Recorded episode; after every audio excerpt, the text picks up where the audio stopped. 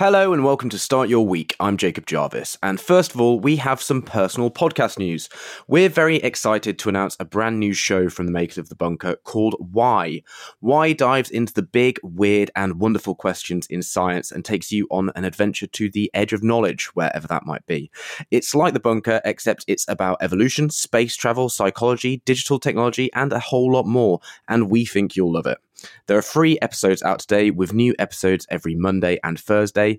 Visit whypodcast.co.uk to listen. There's also a link in the show notes. Now, on to our regular programming, and joining me today is the ever wonderful Alex Andreou. Good morning, Alex. How are you? Morning, Jav. I'm very well, thank you. Good, good, good. Alex, so the big legislative news, let's get into something meaty straight away, is we have the King's Speech this week, which will be the last one before the next general election. Should we be looking out for anything worthwhile here, or just expect sort of knotty stuff aimed at causing the next, and most likely Labour government, a bit of trouble? I guess a little bit of both. I mean, it's striking that the measures that are said to be in the King's speech, because there has been a little bit of sort of trailing and leaking, etc., and they break down into two categories things that are really quite inconsequential, they're sort of side projects, and things which are quite long term for a government that may have only a few months left in office. And so it's quite strange. They sort of look at a political horizon that is either too narrow or too wide, if you know what I mean. Yes, it's sort of a party that's kind of uh, on one side hopeless, so giving up, and then also deluded in thinking that it has more time to do stuff than it does. Yeah, and I guess what those two th- positions have in common is that it is a party that's given up on governing. So it's either looking for instant sugar rushes or long term pie in the sky stuff that it will never get to do and be held accountable for. There's some stuff that's hanging over from the last session. What's that? What's the nuts and bolts there? So, briefings are that the renters' bill will survive the changeover, the crossover, but that has been already quite significantly watered down in that it doesn't deal with no fault evictions, which was kind of its central point when the bill started. It was to take away landlords' ability to just throw tenants out on no fault evictions, basically to just put up the rent. And so that has survived, but it has survived having had its teeth pulled out. So then, on new things that are coming up, does anything stand out among the new kites that are being flown by the government? We know there will be something there on tobacco products. Even though Labour are supporting it, I think there's quite a lot of opposition from Tory backbenchers who are saying basically it's ridiculous to try and interfere with the free choices of 40 year olds and 50 year olds. Because remember, this is a bill that will increase the age at which you can buy tobacco product by one year every year which means that uh, you know people who are now 17 might be asked for ID in you know 30 years time when they go to a news agent. It does create a slightly ludicrous situation. I understand the, the thinking behind the bill.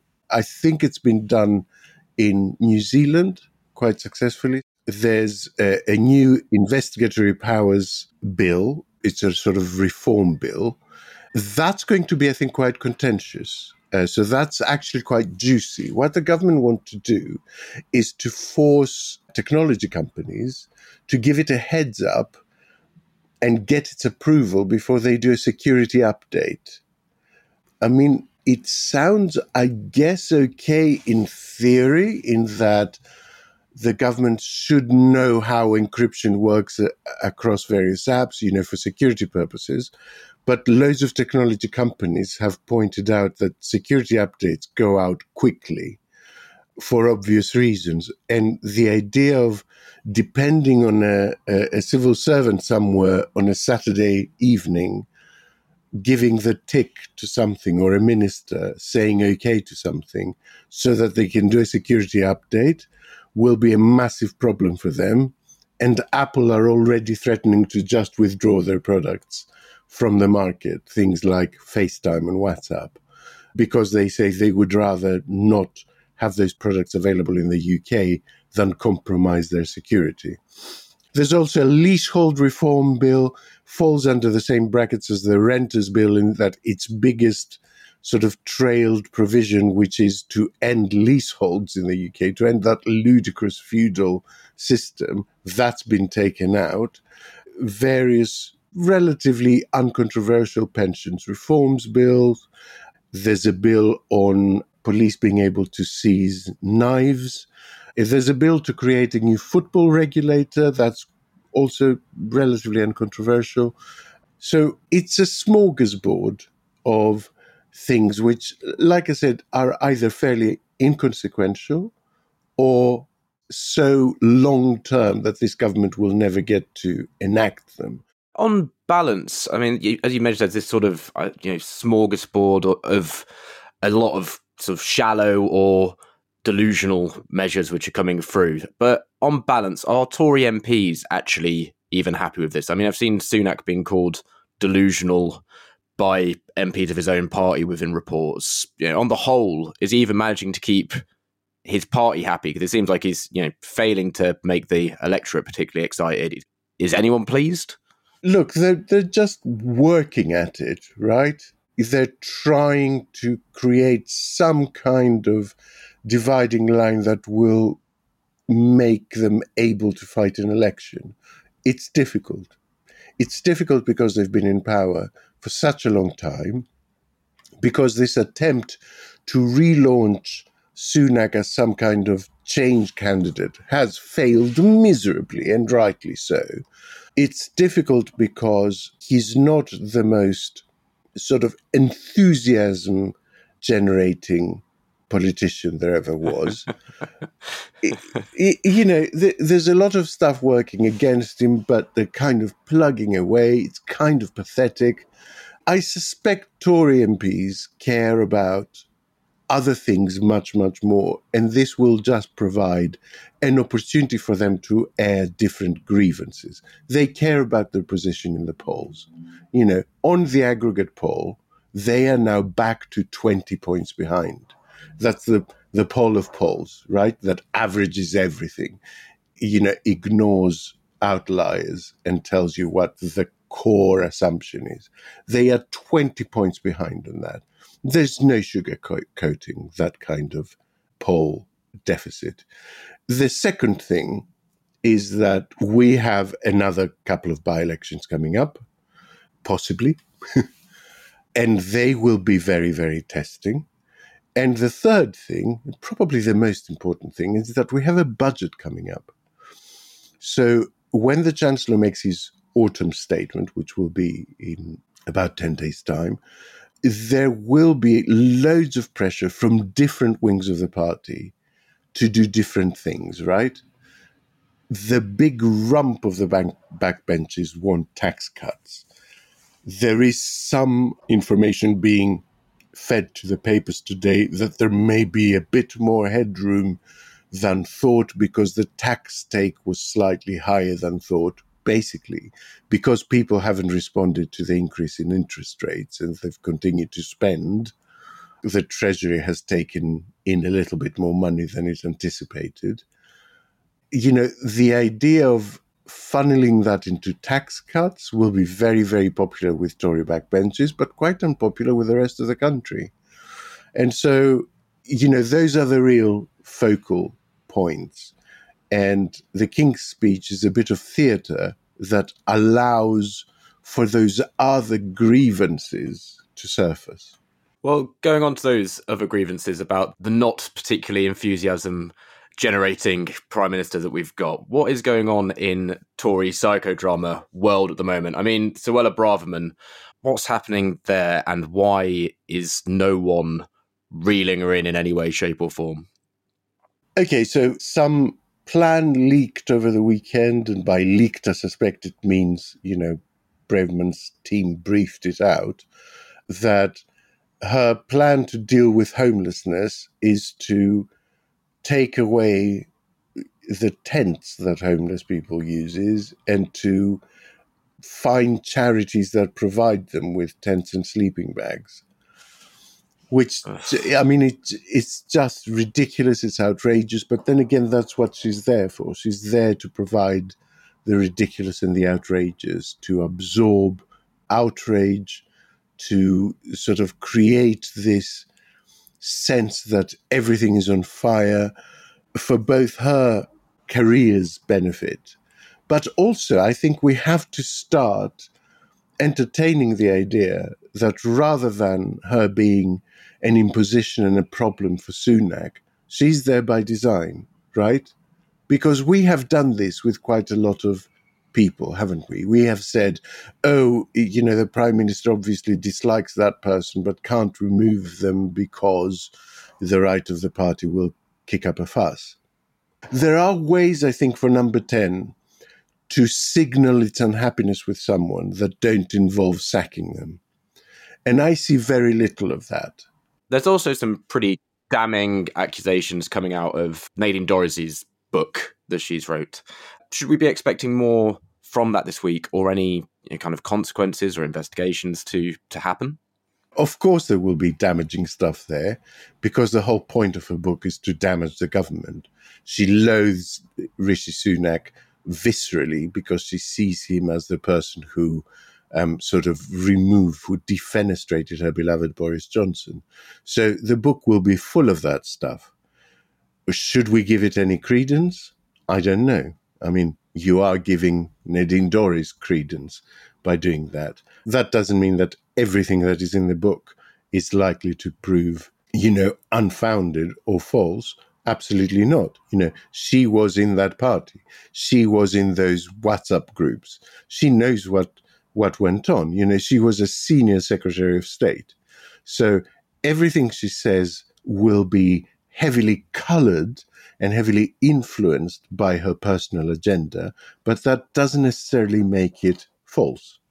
Finally, on domestic stuff, there's also there's the COVID inquiry still going on this week. What should we be keeping an eye on? And is it going to be as blockbuster as Dominic Cummings and Lee Cain was last week?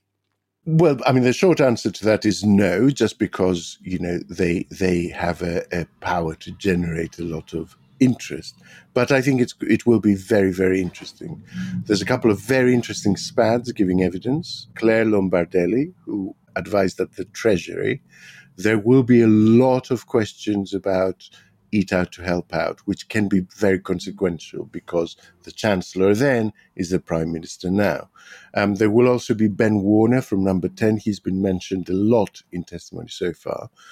On Tuesday and Wednesday, I think will be the two most interesting days because we get Simon Ridley and Mark Sedwill, both of them very senior civil servants. Mark Sedwill, especially, who was the, the top civil servant in the cabinet office at the time, seems to be the focus of a lot of the accusations coming from politicians and political advisors. A lot of them have tried to pin the lack of coordination and the lack of a cogent response and the lack of a plan basically personally on him. So it will be very, very interesting to see what he has to say on Wednesday. And then by Thursday, which is the last day of this week's slate of witnesses, we get into some junior politicians. Justin Tomlinson, who used to be a, a minister for the disabled, and Priti Patel is giving evidence on Thursday. Um, she used to be Home Secretary, as you might remember. Unfortunately, yes. yeah, and so th- that will be interesting in its own right. But what is even more interesting is that it indicates that we're now into the politicians, because I think that's how the witness list has divided broadly in previous modules. So in module one, we got basically the scientists first, the civil servants and SPAD seconds, and third, the, the politicians. And we have seen the same pattern in this second module scientists first, SPADs and civil servants seconds, and we now seem to be into the politicians, which means that when the inquiry is back on the 20th of November, because there's a week's break in between, when the inquiry is back, we will start seeing uh, the big box office witnesses like Matt Hancock, and Rishi Sunak, and Boris Johnson himself.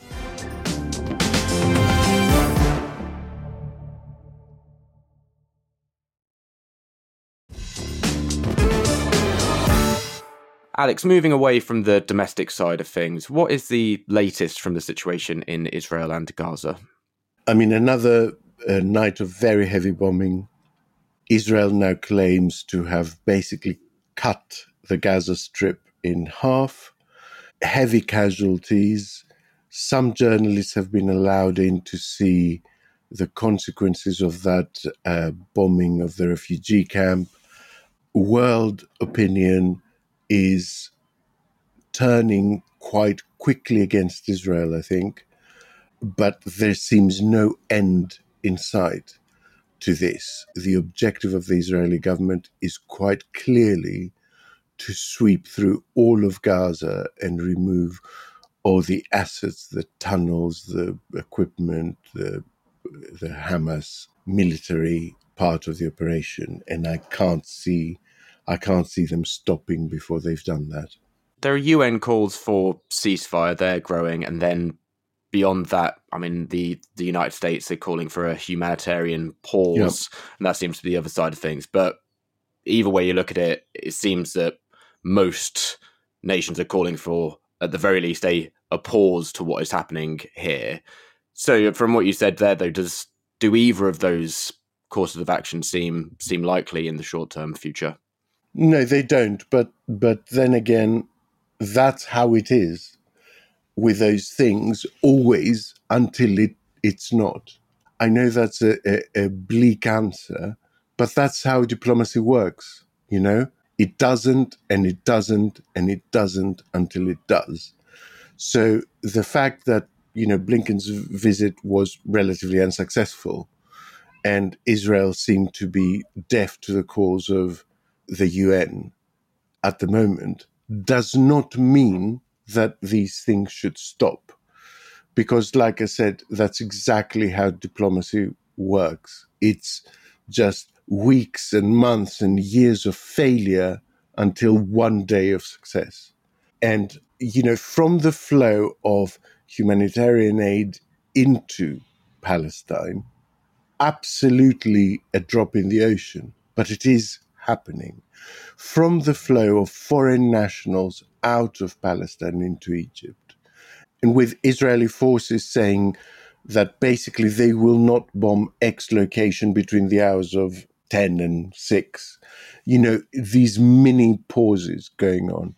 All of this stuff indicates that basically in the background, the lines of communication are still open.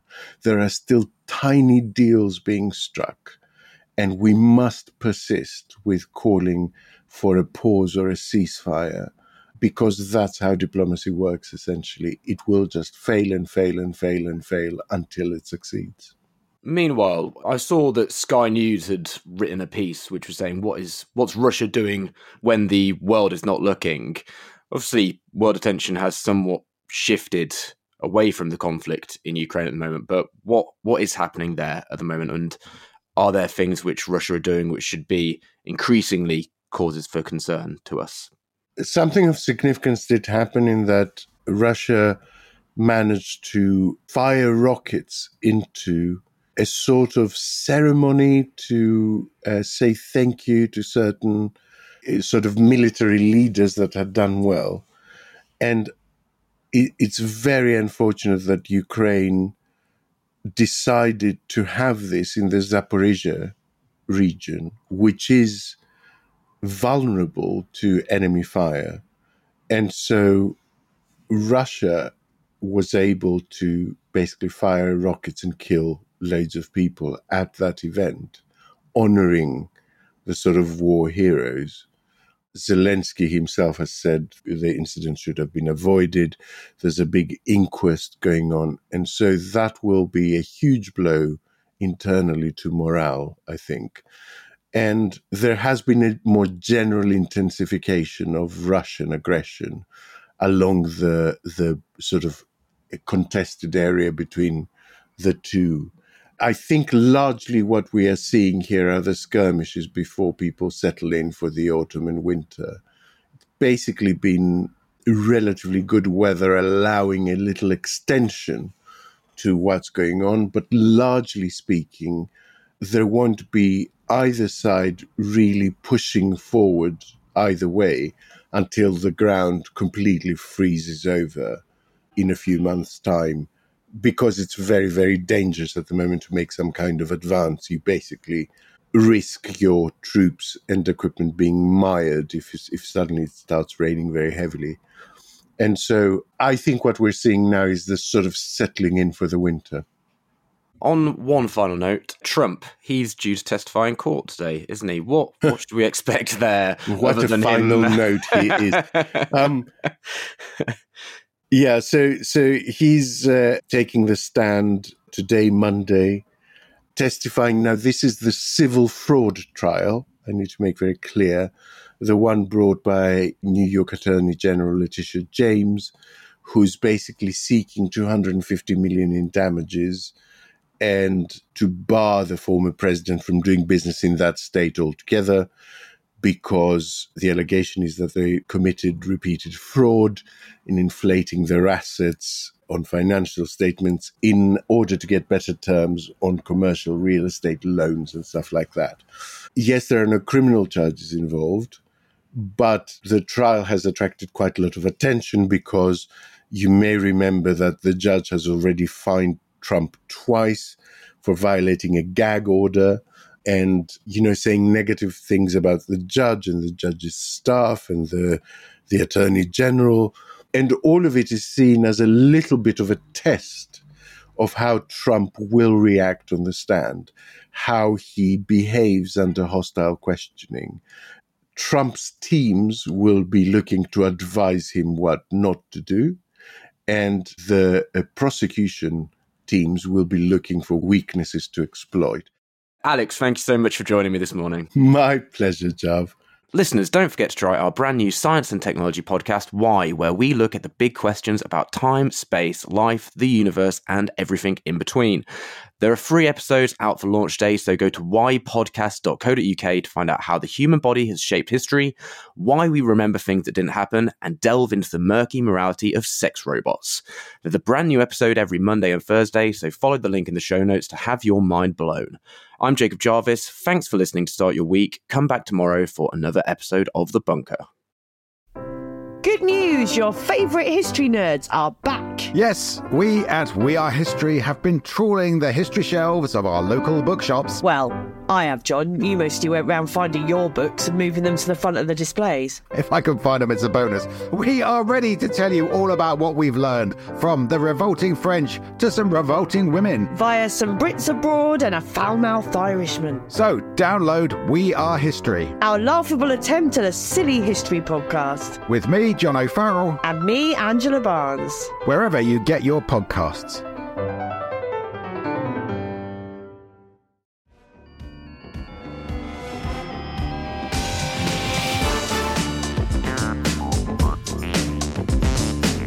Start Your Week from the Bunker was written and presented by Jacob Jarvis and Alex Andreou. The producer was Liam Tait, and the audio producer was me, Jade Bailey. The managing editor is Jacob Jarvis, and the group editor is Andrew Harrison. With music by Kenny Dickinson and artwork by Jim Parrott, Start Your Week from the Bunker is a Podmasters production.